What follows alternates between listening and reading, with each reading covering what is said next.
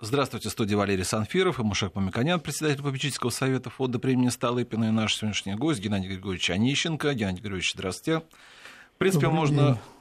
множество ваших э, званий говорить, доктор медицинских наук, но вот вы первый заместитель председателя комитета Госдумы по образованию и науке, у нас сегодня будет опять про образование, Нет, образование у нас населения. Э, будет э, про, про саму про главную проблему, которая э, называется здоровье, поддержание здоровья и последний период характеризует тем, что мы все больше плохих новостей слышим. И это ожидаемо, что осенний и зимний период обычно заболевания э, вирусные растут, и мне бы хотелось начать э, тему с того, а почему именно э, весенний, э, весенний период не растет, а именно в осенний-зимний период растет. Вроде лето прошло, мы хорошо питались, витаминами напитались, э, немножко снизилась температура, а что происходит э, с человеком? Почему небольшое относительное снижение температуры воздуха начинает э, быть столь уязвимым для того, чтобы человек э, мог быть атакуем теми вирусами, бактериями, которые мы говорим? Потому что температура, ну, 15 градусов на улице или там э, 10 градусов на улице. Почему именно здесь увеличиваются риски? Почему в этот период происходит? И как это потом мы можем увязать э, с питанием, потому что мы летом пытались все больше подсказывать, что давайте витамины, больше продуктов, содержащих витамин С, ягоды. Ну, все вроде население подготовлено, а рост заболеваемости растет. Если можете, нам ну, расскажите. Первое, что э, все инфекции, они имеют свои привязанности. Кишечная инфекция – это, как правило, летний период – особенно август, когда появляется много овощей и фруктов, и начинается рост этой заболеваемости. Вода теплая, там хорошо вызывает, выживает холера. Начинает падать вода ниже 17 градусов, все, кислотность повышается, и холера гибнет в воде. Вот. А что касается осенне-зимнего периода, ну тут два фактора. Первое, то, что вы сказали, уменьшается ультрафиолет, световой день уменьшается, но более значимым является то, что у нас за парты село э, порядка 16, 16 миллионов 300 тысяч детей, студентов несколько миллионов. И это, конечно, идет так называемое проэпидемичивание. Начинается обмен.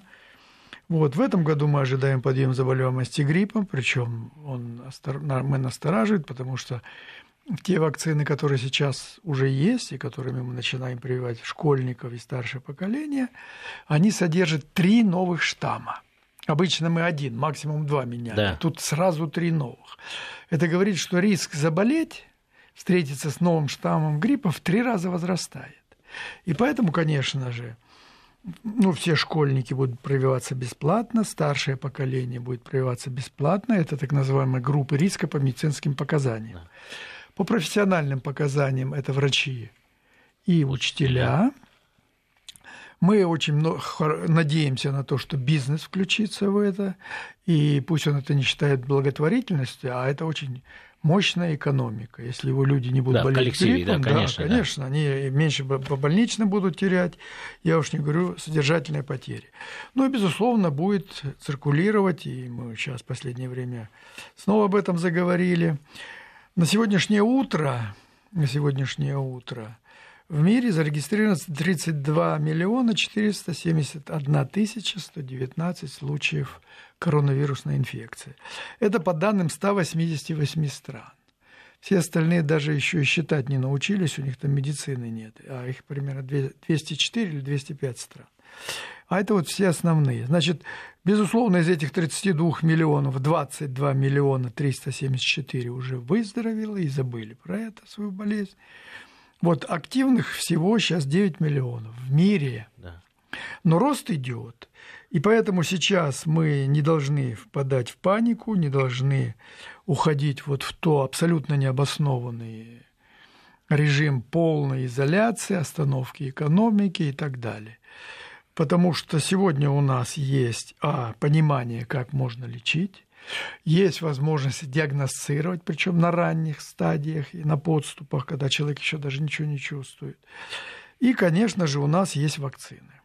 Одна проходит на третью стадию испытания. Э, сейчас мы придем к вакцинам, потому что у меня да, как раз... Нет, я говорю, я говорю да. о общих... Поэтому мы уже вооружились специфической профилактикой, мы научились лечить, профилактировать, и мы уже вирус знаем. Его контагиозность, она, кстати, очень низкая.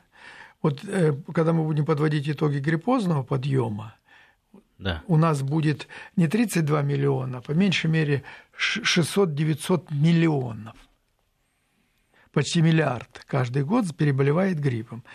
Причем это тоже очень опасная инфекция. Несмотря... Вот давайте вот э, на гриппе пока остановимся. Вы сказали, социальный контакт это основной э, фактор, который один из, э, один да, да, очень. Но обычно э, бытовые э, характеристики того, что в этот период нужно защищаться, выглядят таким образом потеплее одевайтесь. Нет, да, да, да, носочки. не потеплее, да, надевайтесь, да. одевайтесь по сезону. По сезону, хорошо. Да. Это означает, что... В Москве еще можно холоднее. увидеть на улице людей да. с короткими Ну, потому что 22 рукавом. градуса было, поэтому. Это очень плохо. А это, а это э, насколько э, снижает риски э, заболеть, ну, если в классе кто-то болеет из детей, а все-таки ваш ребенок по сезону правильно одет, то есть Нет, он не ну, в летнем? Во-первых, во-первых, у нас есть отработанные схемы.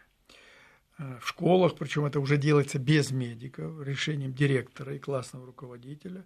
Если в классе из 25 детей там пятеро заболело, этот класс распускается. Да. Они уходят на так называемые, ну, теперь это называется удаленно. Удаленно. На дистанционное обучение на неделю. И если мы вовремя эти классы как бы купируем, то школа не, не загорается, потому что если мы это пропустим, да, они загорится вся школа. Угу. Вот в этом году мы очень жестко отрегулировали. Если вы сейчас в школу войдете, вы вот то сакральный звонок вы не услышите. Каждый класс по своему графику. Да, разведен. Разведены. Это тоже очень важное обстоятельство, которое сегодня. Ну и, конечно же, в этом году заработал мощнейший фактор который укрепляет общую сопротивляемость организма и в том числе иммунную систему. Это то, что все школьники нашей страны, садясь за парты в начальной школе, получают горячее питание за счет федерального. Вот, это наша основная тема э, питание э, и сопротивляемость точка, организма. Точка приложения оценивается в 7 миллионов 245 тысяч детей. Да, Всего это мы нас... о программе хотим поговорить отдельно и более подробно. Я, я просто говорю, вот э, точка приложения вот этого да. решения. Давайте закона. мы о вакцинах закончим. Вот э, в советский период было так. Мы даже название вакцин не знали. Пришли, нужно, мы делаем вакцину и так далее. Сейчас, мне кажется, э, э предложение вакцин по гриппу несколько несколько, да, и я даже знаю, что ожидается четырехвалентная против четырех. ну, и люди на самом деле услышу, немножко э, дезориентированы. Подождать Есть. ли, нужно ли, так. когда ли. Вот поэтому от я, вас, от вашего авторитета прямые я дайте нам говорю, рекомендации. Все те вакцины, которые на рынке, они все эффективны. В советское время, которое вы вспомнили, мы не имели такой возможности прививать от актуального штамма. Угу. Мы делали вакцину, она лет 5 работала, и один раз там в 5 лет попадала именно в тот штамм, который да. циркулирует. А сейчас, сейчас мы, имеем... мы каждый год готовим новую вакцину. Вот я... И даже несколько. То есть вот тривалентная это означает от трех штаммов, от правильно? От всех угу. трех новых штаммов. Да. Плюс еще старые. Э, вот там, если тетра или пента вакцина. Я, например, вот, может, да, мой, мой пример, пример может быть. Да, мы видели неоднократно ваш ориентир, пример. Да, и в, на этом, экране, и в этот да. раз, кстати, было. Да.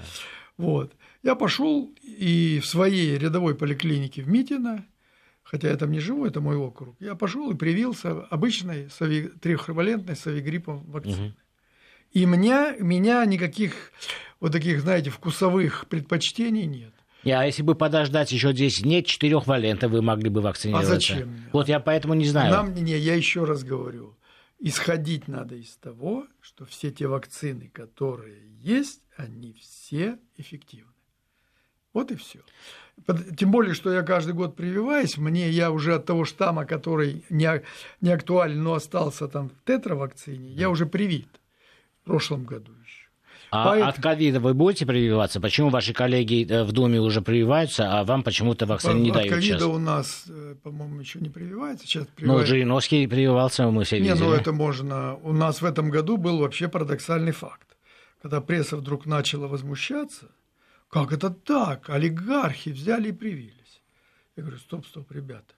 Олигархи привились на стадии до клинических испытаний. Да, они испытатели еще, выступили. Когда это еще вакцина была не зарегистрирована. В принципе, они вытеснили э, крупного примата, которому до, должна да. была достаться да. эта вакцина, или там белую крысу. Да. Они привились. Ну и молодцы, они показали как раз пример вот той медицины, когда человек еще не знает эффективности, Рискует, да.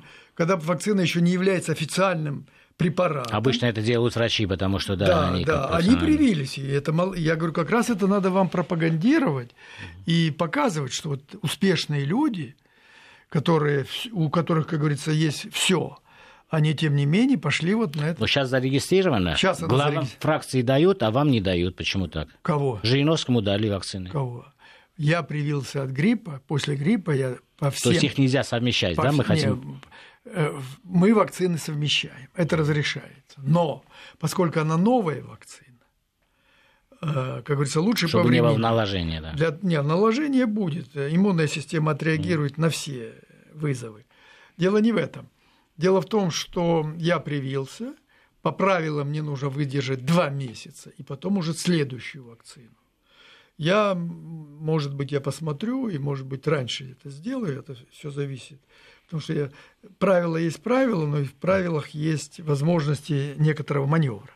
Так что вакцинироваться надо. Нам в этом году нужно привить не менее 60% населения. В прошлом году было сделано 72 миллиона прививок. Это было 50,6% от всего населения страны. Я скажу, что вакцинация идет сейчас активно. Москва вот на, вчера, на вчерашний день привила, по-моему, около полутора миллионов уже. Хотя в это время мы только начинали обычно в Москве. Поэтому вот на, на фоне вот этих всех э, наших страстей по ковиду э, народ очень активно идет прививаться, и хорошо. Наш принцип, вот вы Советский Союз упомянули, мы пошли и нас привили. У нас в 1997 году мы приняли закон об иммунопрофилактике. Там есть четко и ясно написано. Информированное на согласие на прививку. Вот вы как работодатель, допустим, я ваш наемный работник, вы можете мне поставить условия. Угу. Вот я считаю, что ты человек группы рисков, ты там общаешься с большим количеством людей – давай в трудовой договор включим прививку. Не хочешь, я оставляю за собой право да. тебя там не оплачивать или там какие-то, ну, это договорные вещи. Не будет ли в будущем дискриминация, что вот если вы ковидом не привились, то э, вам э, в кинотеатр нельзя входить? Да нет. Не приведет ну, таким перекосом? Ну, со справками... Это другая немножко проблема, да. Геннадий Григорьевич. Ну. Смотрите, а, есть люди, которые, вы сказали, 60% привилось, а вот они жить могут э, хорошо. Вот люди, условно говоря, там 50% коллектива сделали себе вакцину, 50% не сделали, и заразили, начали заражать. А, Нет, ну первое, смотрите, что есть такое понятие, как популяционный иммунитет. Mm. Вот против ковида в Москве он сейчас 20%. Что такое популяционный иммунитет? Почему грипп каждый год меняется? Потому что популяционный иммунитет, то есть популяция, ну, 100 человек, в них 60 человек уже или переболели, или провакцинировались, да. уже грипп не преодолевает этот угу. видовой барьер. Ему трудно Ему нужно жить в другом месте. Распространяться. Да. Он Поэтому мутирует. он меняет свой генетический код, мы же сейчас в любом случае говорим три новых, но все они H1N1, H3N2 и B. Они уже лет 20, вот H1N1, H3N2, но каждый раз это новый штамм. Он делает хороший, серьезный генетический дрейф, и благодаря этому дрейфу моя иммунная система, которая выработалась в прошлом году, она уже на него не реагирует, она его как бы пропускает она, э, те антитела, в которые мне есть. Поэтому мне каждый год нужно прививаться, как и всем. Да, вот э, с ковидом вот очень важный вопрос возникает. Вот наши э, разработали очень быстро, хорошо наши научные центры, но они рассматривали как раз вирус в той стадии, которой он был э, весной. Он за нет, период вот нет, полгода нет, нет, не мог нет, мутировать? Услышал.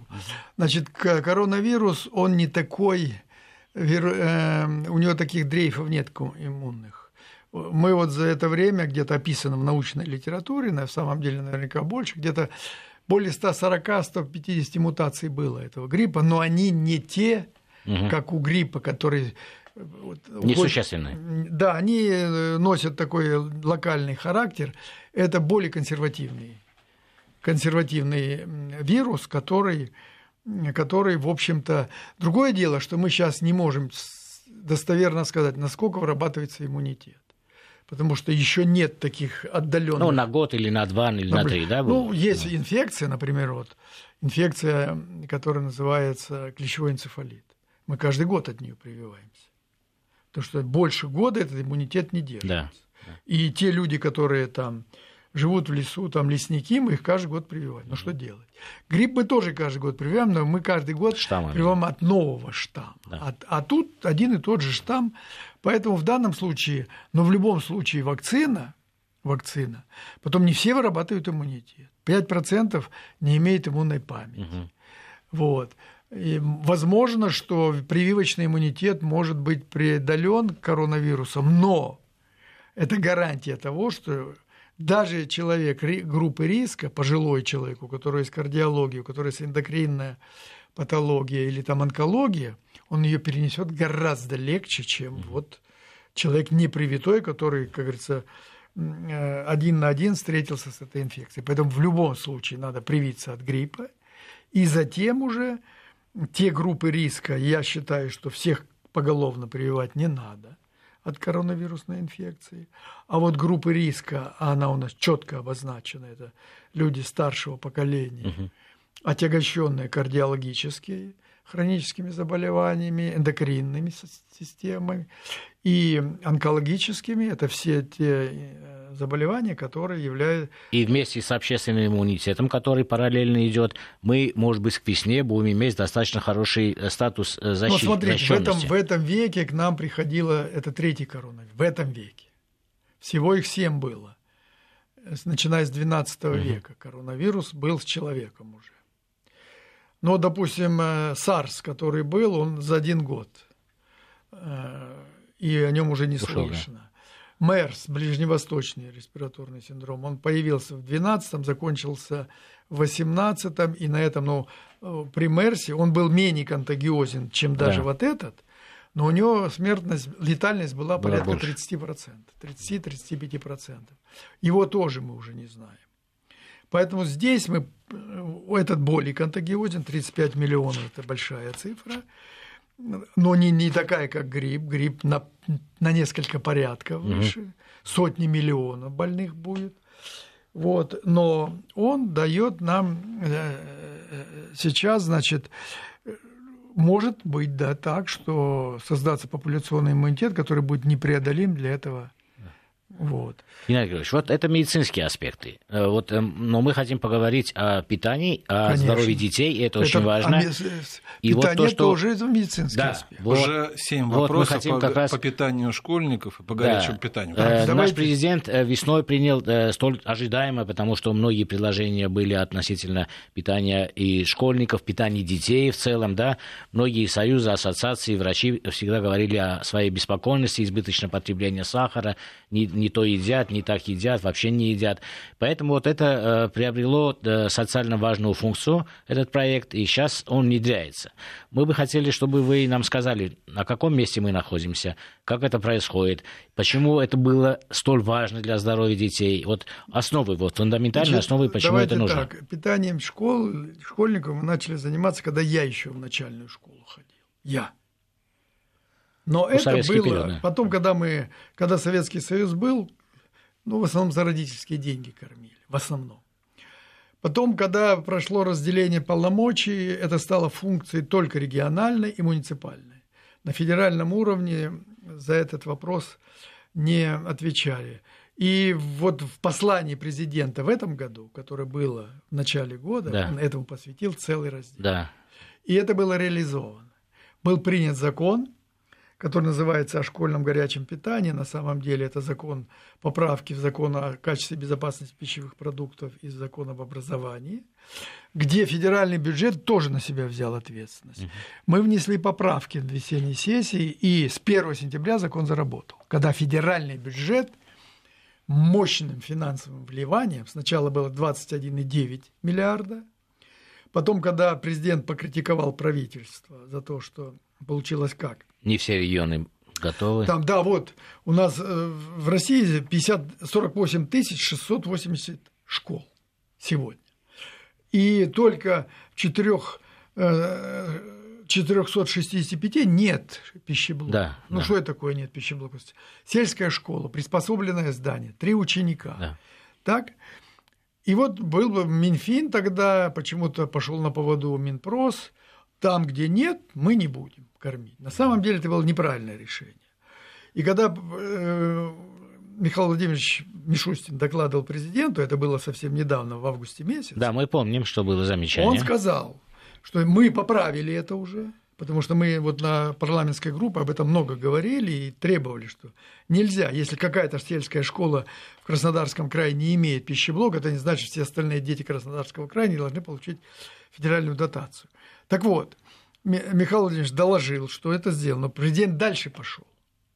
Он сказал, даже там, где нет, вы все равно организуете.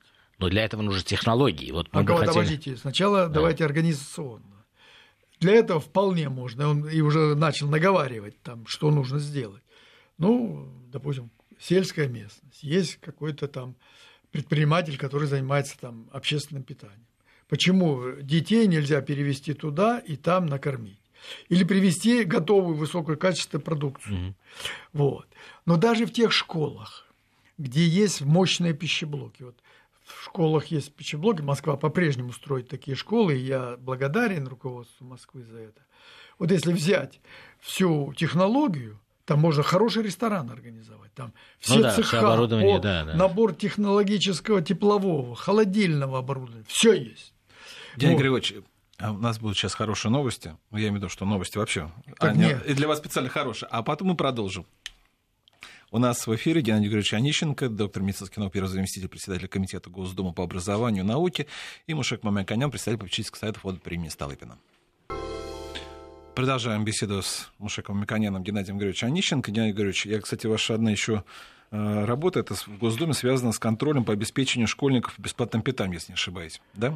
Это называется парламентский контроль за законодатель... принятым законодательством. Да. И вот вы недавно критиковали как раз вот, например, Алтайский край, насколько помню, что это что по это, поводу... Да, ну это частности. Мы разберемся, ко мне приедет министр на следующей неделе, и будем... Там есть за что критиковать. Геннадий все таки вот ответственность давайте, нашего общества перед здоровьем э, человека. Во-первых, я хочу вот что прокомментировать. Господин Максютов погорячился он, понимаете, это хорошо, что сейчас врачам дают слово, но я, например, никогда возьмусь, не возьмусь комментировать деятельность нейрохирургов. Правильно или неправильно он сделал. Потому что во врачебной... Да, да, у врачей да. есть порядка 57 специальностей разных. И каждый должен в своей области быть. Максютов это вирусолог, и пусть он занимается своими делами. Нет такого сегодня убежденности, что на всю жизнь будет иммунитет. Дай бог, чтобы он был. Для этого нужны очень серьезные да, научные репрезентативные наблюдения. Поэтому вот что. Теперь, что касается питания. Эм, после коррекции со стороны президента все регионы получили, кроме Москвы, 84 региона дали деньги дополнительно, еще где-то 30 миллиардов дали дополнительно.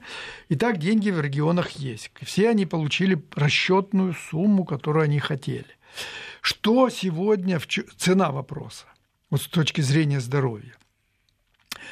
В результате того, что у нас нет ритмичного нормального питания, у нас, это государственные данные, данные Минздрава, у значительной части детей сформированы так называемые патологические пищевые привычки. Что это такое?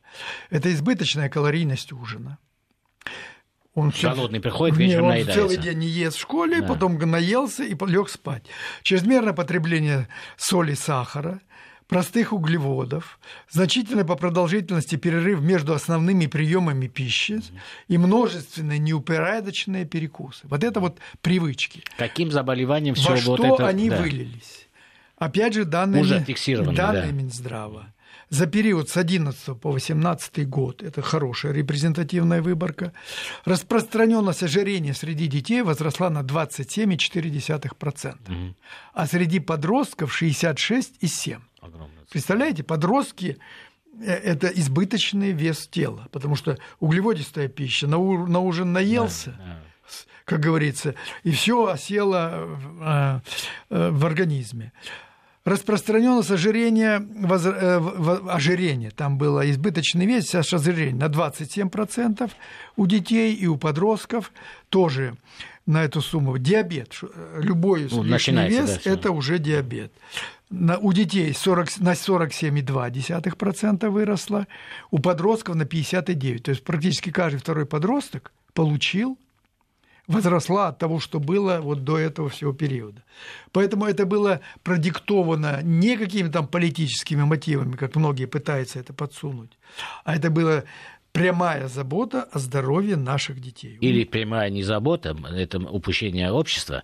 Сейчас это исправляется. Вот первая практика, первая, э, первый Значит, месяц. Что, с первого, с первого, что происходит в школах? С первого э, января закон, с 1 сентября закон заработал закон заработал. Москва, она кормила началку все время, и многие регионы кормили, кстати. Другое дело, на какую сумму.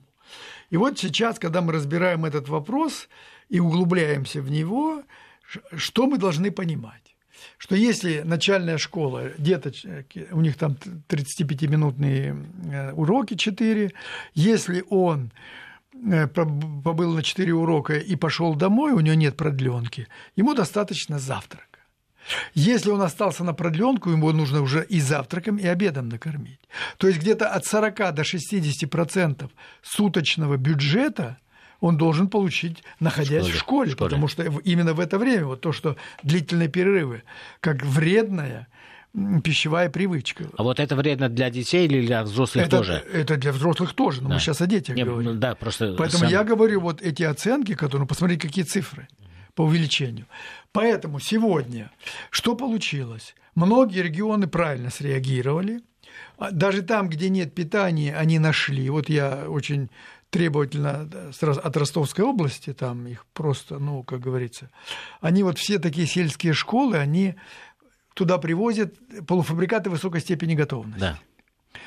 Э, некоторые регионы заранее проводили, еще когда Дмитрий Анатольевич был президентом, и тогда был Дворкович, такой помощник у него, мы тогда проводили эксперименты. Мы давали деньги на э, изменение структуры школьного питания. Не да. на питание, а на структуру. И тогда, вот, допустим, в Казани мы тогда внедрили современные технологии. Это параконвертомат. Да, Это да. технология, которая позволяет приготовлять, максимально сохраняя все полезные свойства угу. того или иного продукта. Не жарить на сковородке. Да, да, да. да. Вот. А каждую, в каждую школу параконвертомат не поставишь, поэтому нужен бизнес, который бы пришел и цивилизованно здесь занимался. Он а, обеспечивал профессиональными поварами, пусть даже теми, которые все время работали в этой школе, пусть он внедряет современные технологии. Вот, э, Геннадий Георгиевич, вот современные технологии. Я бы хотел как раз задать вопрос. Так... Вот научно обоснована ли э, да, технология, что мы должны дать, каких количеств вот должны дать, каким возрастным? Это же большая Понимаете? научная часть, которая должна сопровождать эту программу. Вот, итак, вот многие, к сожалению, руководители регионов понимают так. Мы выполнили закон. Как? Мы деньги получили, мы их раздали. Нет. Это только начало пути. Это, вот, это, вот этот мощный фактор, который работает сейчас на всю Россию и уравнивает в правах всех детей от Чукотки до Калининграда начальной школы. Ну, это как база, это да. да нет, ну, смотри, а структура? Смотрите, смотрите, что я хочу сказать. Он сейчас должен сыграть огромный мультипликативный эффект. Это задача и для Минпрома. Нужна, нужно оборудование – которое могло бы там создавать не в школе готовить пищу, а создавать базовые школьные столовые или комбинаты правильно, питания правильно, да. с использованием современнейших технологий и привозить в школы уже в высокой степени готовности. Балансированные блюда школа, должны школа быть. должна Это быть наука. только раздаточной. Нужна э, вот э, структура, которая в правительстве отвечает, она тоже пока занимается таким э, безответственно э, мы сейчас как? Было 10 рублей, дефляционный фактор ввели, там да. 3 рубля добавили, считаем, что нормально. Нет. Нужно исходить от той нормы, просчитать, сколько она будет стоить, вот 40 или 60 процентов. Это тоже, это тоже задача научная, mm-hmm. медицинская задача. Вот. Здесь мы уже должны думать о специальном питании. Есть дети, у которых уже спровоцирован да, желудочно-кишечный да, да. тракт и так далее. То есть такая да. возможность появилась. Итак, Минпрому задача большая есть, Минздраву задача есть, есть задача нашим строителям, потому что где-то, может быть, мы должны уже, и, конечно же, бизнесу, прийти на постоянный бюджет, исчисляющий десятками миллиардов рублей – это хорошо стоит. Вот как... И, конечно же, еще главная задача для нашего агропрома. Вот я следующую такую работу, которую такое заседание я буду проводить, я буду только одно. Сколько из этих денег – пошло на то, чтобы купить у нашего производителя сырье. Да. Это и я, так сказать... Геннадий и... пригласите меня, потому что у меня есть своя концепция, как технологически Шкур... организовать да. это. Шкурная у меня еще есть вопрос, потому что я тогда уже можно от, от грядки до тарелки проверить. Не то, что нам привезли там из Турции или еще какой-нибудь с Польши э, отбросы. Ну, сейчас прослеживаемость, да, Отбросы, есть. которые... Поэтому нам нужно вот это сделать. Это очень, очень, очень важное и очень нужная задача. Это и подготовка кадров, это и строительство, это и ремонты пищеблоков, потому что, да, пищеблоки есть, но они ни шатка, ни валка использовались, а ведь сейчас нагрузка резко возросла. А вот э, первый месяц прошел, э, всей этой инфраструктуры в том виде, который бу- будет в будущем, еще нету. Вот какая практика, что происходит? Ну, практика есть, э, есть те, кто просто хулиганит получили федеральные деньги, а свои региональные убрали. Это неправильно. Президент так не говорил. Он говорил, я вам дам дополнительно. Дополнительно. А да. эти деньги, которые у вас были, вы переведите на другие группы возрастные. Среднюю школу, э, старшую школу. Их тоже кормить надо и, может быть, даже и, и больше, особенно пубертат, вот переходный период, mm-hmm.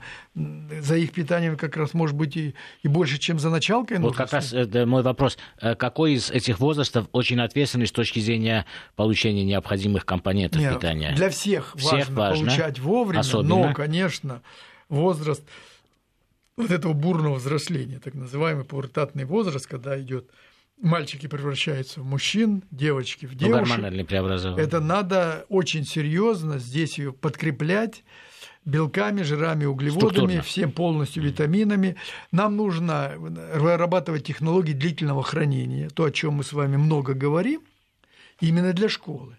Чтобы, допустим, для удобства если... логистики, да, отдаленность. Не, не просто, а вот чтобы это были те продукты, которые длительно хранятся. Там. Кратного веса, чтобы отходов не было. Да, чтобы... и фасовка нужна, и сроки хранения с, с использованием того же инертного газа и других технологий, которые много. Это огромная задача практически для всей нашей промышленности и экономики. Да, молочная отрасль свою очередь, мясная свою очередь. Белое мясо, да, красное да, да. мясо, овощная группа. Да. Круглый год обеспечивать это нужно, теплицы развивать. И в таком ценовом диапазоне, который... Витаминные комплексы у нас, это ж без этого мы сейчас не обойдемся. Вот витаминные комплексы. Э, вот школьникам витамины вот нужны. Вот очень важный момент, тоже слушатели спрашивают, Геннадий Григорьевич. Смотрите, вот то, что вы сейчас обсуждали, это теоретическая часть. Для Никакая нас... теоретическая. Не-не-не, для нас взрослых. Смотрите, дети, у них пищевое, они отвыкли, так есть горячее питание, у них же этого не, не было. Не, не, не. И смотрите, они сейчас приходят, и половину не... Я очень это важный вопрос, потому что, вот, что спрашивают, они половину не съедают. Вот, Почему нет. нельзя вот сразу же проводить программу о том, Смотрите. что вы, если вы выбрасываете, вы нарушаете экологию, то есть вы проводите да, одновременно вот здесь... экологические вопросы. Нет, подождите, не про экологию речь. Смотрите, Э, мы даем на пределе, мы не даем с избытком от пуза, как говорится, двойную порцию мы им не даем. Тут другая проблема. Понимаете? Вкусовые предпочтения. У нас в семьях нет культуры питания, чтобы сели все с семьей, позавтракали, пообедали, поужинали. И многие дети просто не воспринимают ту нормальную пищу. Они привыкли в сухомятку там. Это первое. Второе. Вкусовые качества этой пищи. Это тоже немаловажная вещь. Я вам даже больше скажу. Вот сейчас э, есть такой социальный очень жесткий фактор. Дети, оказывается, у нас, ну, не оказывается, они всегда были, очень, э, бывает иногда очень злыми. Понимаете, как правило, мы кормили кого? Малоимущие, многодетные семьи, а остальные за родительские деньги. Так вот, психологи, педагоги отмечали такие вещи, что дети из малоимущих семей, они стеснялись идти кушать. Началка, она там ей пофигу. Она кушать хочет, она пойдет. А вот уже вот особенно переходный возраст, mm-hmm. а, так ты же нищий. Тебя вот иди и ешь, понимаете? Вот это даже было. Вот это как бы и это тоже мощная проблема, когда мы... Ну, как раз и, вот Валерий как и, раз задает и самое этот главное, вопрос то, что сказали родители. Да. А родительские, вот я, раз мы за родителей заговорили, я, например, являюсь председателем э, управляющего совета школы 2097 у меня в Москве. И еще в одной школе, у меня, я в двух школах. Так вот, у родителей сегодня есть полное право активно участвовать в этом. Можно потратить огромные деньги, можно сделать огромные порции, но они будут невкусные, и дети их просто не будут есть. И такие вещи я сам замечал, даже когда не кормили вот так системно. Потому что если приготовить невкусную пищу, дети ее есть не будут. Понимаете? И еще одно. Есть специальная школа э, перемены для, для этого. Чуть-чуть задержались на уроке, на 3 минуты, на 5 минут, уже не пойдут дети. Потому что они понимают, что следующий урок там контрольная или там успели, физика, да. А у них уже ответственность появляется. И, и по этим причинам люди пропускают школу, понимаете? Э, это питание. Поэтому здесь это очень комплексная, очень тонкая, начиная от психологии и заканчивая современнейшим... Вот у меня еще такой тонкий вопрос технологический. Вот мы... Э, так что всем родителям обязательно контролировать, у вас есть это право. Да, это очень важно, потому что здесь, мне кажется, одновременно должно э, быть э, воспитание пищевой культуре. Мы должны иметь брошюры, игровые вещи, чтобы пирамида пищи была для человека известна с детства. Вот у меня вопрос такого практического характера. Э, и программа называется «Горячее питание». Вот, например, э, котлета холодная, котлета горячая. Я оба люблю и могу съесть. Э, гречневая каша горячая и холодная. С точки зрения физиологии, с точки зрения полезности, пищево-биологических ценностей, Почему горячая, вы считаете, что это Потому лучше что меня? Человек в процессе эволюции научился, он, по-моему, еще варил это мясо в этих э, вулканических этих... Э, ну, варил, да. Да, поэтому это, это наша эволюция. Мы, мы сырое мясо есть. Но прав... нам они же варили, и никто не сказал, что они горячие мы ели, потому что мы рекомендуем Нет, кипяток он, не пить, правильно? Понимаете, я вам так скажу, формально даже в этом я с научной точки зрения написано хочу. горячее питание. Даже это я знаю, да. написано в я законе. как раз хочу, чтобы это вы научно обосновали, почему наша физиология, потому что холодное есть э, э, для этого наш То организм... есть это научно доказано, Конечно, что лучше теплое это, питание, это, да. это в процессе эволюции выработано, потому что мы сырое мясо не едим, мы его перерабатываем, то есть мы его варим, да. там, коптим и так далее, и так далее. И пищу, пищу нужно принимать, конечно же, именно горячий.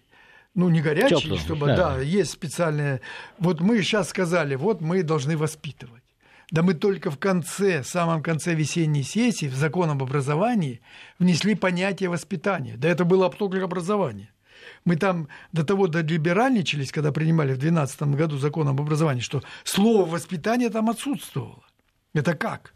И вот сегодня дали юридическое определение воспитанию, в том числе и воспитанию здорового образа жизни и питание как одного из важнейших элементов здорового образа жизни. Я говорю, вот семья, э, ребенок ходит в школу, вот новый закон, его в школе кормят. Должен ли э, измениться рацион ребенка после школы? Конечно. Или э, оставить, как было раньше? Нет, Это, обождите. Что мы можем сказать Он, родителям? Как мы, они должны мы поступить? Нашим родителям, вот я недавно выпустил целый сборник для всех, начиная от, от, от трех от ноля до трех я нет, думаю, пять э, томов вышло. Дошколка, началка, средняя и старшая школа. Такое пособие, оно и для родителей, и для детей.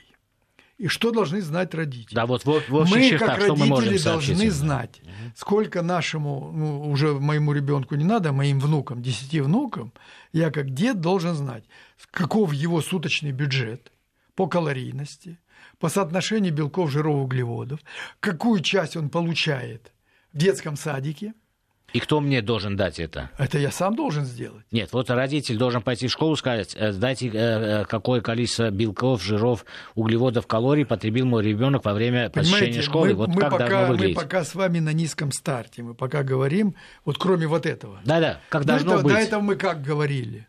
Давайте дадим малоимущим и многодетным да, семьям. Да, это было, но президент сказал, целевым сейчас, образом сейчас все, только да, всем детям. Э, сын э, первого человека в списке Forbes тоже должен получать. Да.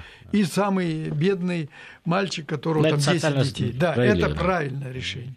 Так вот, теперь это один из элементов мультипликации. Теперь родитель должен вникнуть, а сколько же его ребенку, причем за это, это не, не на одна цифра на всю жизнь. Он растет. Если он пошел заниматься физкультурой и спортом, значит, Калорийность, да, да, значит да, это должно увеличиваться да. бюджет этот вот. И он должен знать, нормальный родитель должен знать, сколько он из суточного бюджета получил в школе, соблюлись ли вот эти пятичасовые перерывы между приемами горячей пищи во время нахождения в школе, начиная от Э, до началки и заканчивая старшей школой. Но это не сложно, а Потому что спросить... если, если где-то в дошколе мы еще там и завтраки, и обед, и полдник дают, там это как бы отрегулировано. И дети, родители только ловят концовку, там на ужин что-то там дают или до школы кому-то дают. Э, вот с дошколкой у нас все нормально, потому что дошколка это сегодня часть школы. А вот субъективное желание кушать или не э, кушать обманывает человека. Вот Конечно. приходит ребенок говорит, ты хочешь сынок покушать? Он говорит, нет, я уже сытый. Это обманчиво может быть или все-таки в большинстве Конечно, случаев это? Но это вот как раз вот то, что мы с вами говорим. Вот многочисленные перекусы, да? Вот приучили ребенка, он открыл этот чипсы и ходит целый день и жует. Его не посадишь нужно, не нужно, обедать, да. его не посадишь на обед, но зато он хватает все со стола. Это вот наша культура. А если мы сказали так, вот завтрак есть, садись, не буду, ну не ешь. И не давать ему пищу. На обед он придет, поест. То есть вот это режим питания – это одна важнейшая составляющая грамотного, физиологически полноценного питания. И здесь очень важно вот интервалы. Мне кажется, Конечно. это важно подчеркнуть, что наша иммунная система привыкла Реб... как раз... Нет, время... ребенку не, не больше, чем через, 5, через каждые пять часов нужно кормиться. А если он пошел в школу к половину восьмого и оттуда вернулся после 18, будучи там 12, и что-то там он там то ли ел, то ли не ел, это вот это вот, и, и мы считаем, да, и ладно. Геннадий Григорьевич, вот с точки зрения а вот с точки науки, зрения, гигиены, вот, питания... Да, вот просто уточнение. Смотрите, вы сказали о том, что есть множество детей, ну, есть большое количество детей, которые из э, неблагополучных семей. Не, почему неблагополучных? Он но благополучная я, семья. Я, условно говоря, смотрите. Он бедная семья. Из бедной может. семьи, хорошо. Да. У них нет возможности рассказывать детям о том, как нужно питаться там, 5, правильно пять раз в день, э, в день. Почему нельзя, вот вы же, коли работаете в комитете по образованию, вести урок, где вот рассказывать в школе как раз, Услышал. как правильно питаться? Услышал. За каждый урок в школе идет э, да, борьба война. не на жизнь, а на смерть. Да. Есть один урок ЗОЖ. Кстати, вот недавно опубликовали э, рейтинг, что самый не самый не, э, не востреб... самый плохой восприятие это вопрос здорового образа жизни. Он не интересен. Как может он быть неинтересен, если говорит о, о мне самом любимом? То есть это, это тоже многое. Вот я вам привел свой пример. Семь томов книги как ребенка кормить, одевать, э, какой у него должен быть режим, как для родителя, для совместного общения, для родителя и для ребенка. Вот эти книги, это должно быть, потому что в один урок все не уложишь. Есть родительские комитеты. В Москве есть э, телевидение наше, во всех школах оно идет. Я там стараюсь часто выступать. Вот я же на эти темы в основном говорю. Но этого мало. Мы должны родителей воспитывать. Детей мы должны воспитывать, потому что ну, действительно... Если родители работают весь день, они Геннадий просто... Слушай, раз... ну хватит уже э, родителей. Геннадий Родители вот работают для того, чтобы его ребенок был здоров. Правильно. Поэтому пусть так работает, чтобы на ребенка денег вот, хватает. Геннадий Георгиевич, вот как раз у нас сейчас возможность, огромная аудитория. Скажите э, прямые рекомендации. Вот э, в осенне-зимний период, когда э, атака вируса и так далее. Что конкретно изменить в рационе временно? Вот что бы вы рекомендовали сейчас вот семьям? Э, поменяйте немножко вот в этот период рацион. Потому не, что... Немножко не скажешь, надо два, две ваших передачи подробно эту тему обсудить. Сейчас бы я рекомендовал привиться, угу. услышать нас, вчитаться в те возможности, которые есть, и через родительские управляющие советы включиться в эту работу, но не просто так митингами, а вот э, вникнуть и заниматься этим вопросом. И питание детей это не только школа, но и вы, прежде ну, в семье, всего. естественно, да. Даже, даже при 60% бюджете, который он должен получить в школе, 40 останется на вашей совести. А вся система от начала до конца э, и воспитания, и реализация питания детей – это ответственность родителей. Так что всем быть здоровым, привитым и с оптимизмом смотреть в будущее, меньше увлекаться страхами о коронавирусе. Вот эти стенания, которые слышим мы из телевизора, и из радио, что завтра введут, послезавтра... Но осторожным не... все равно нужно быть. А вот надо да. по-другому говорить. Как, что носить, маски, сколько она действует, как руки мыть, кому как, какими режимами, режимами пользоваться. Вот это нужно объяснять надо, а не пугать. Спасибо большое. Я, Геннадий Григорьевич, я ловлю вас на слове. Надеюсь, что вы придете к нам еще на две программы, чтобы рассказать, уже объяснить до конца, что нам нужно Беру делать. Беру встречный план, на четыре приду. Только Хорошо. вы. Хорошо. Это был доктор медицинских наук, первый заместитель председателя Комитета Госдумы по образованию и науке Геннадий Григорьевич Онищенко, Мушек Мамиканян. Программу провел Валерий Санфиров. Всего доброго, будьте здоровы.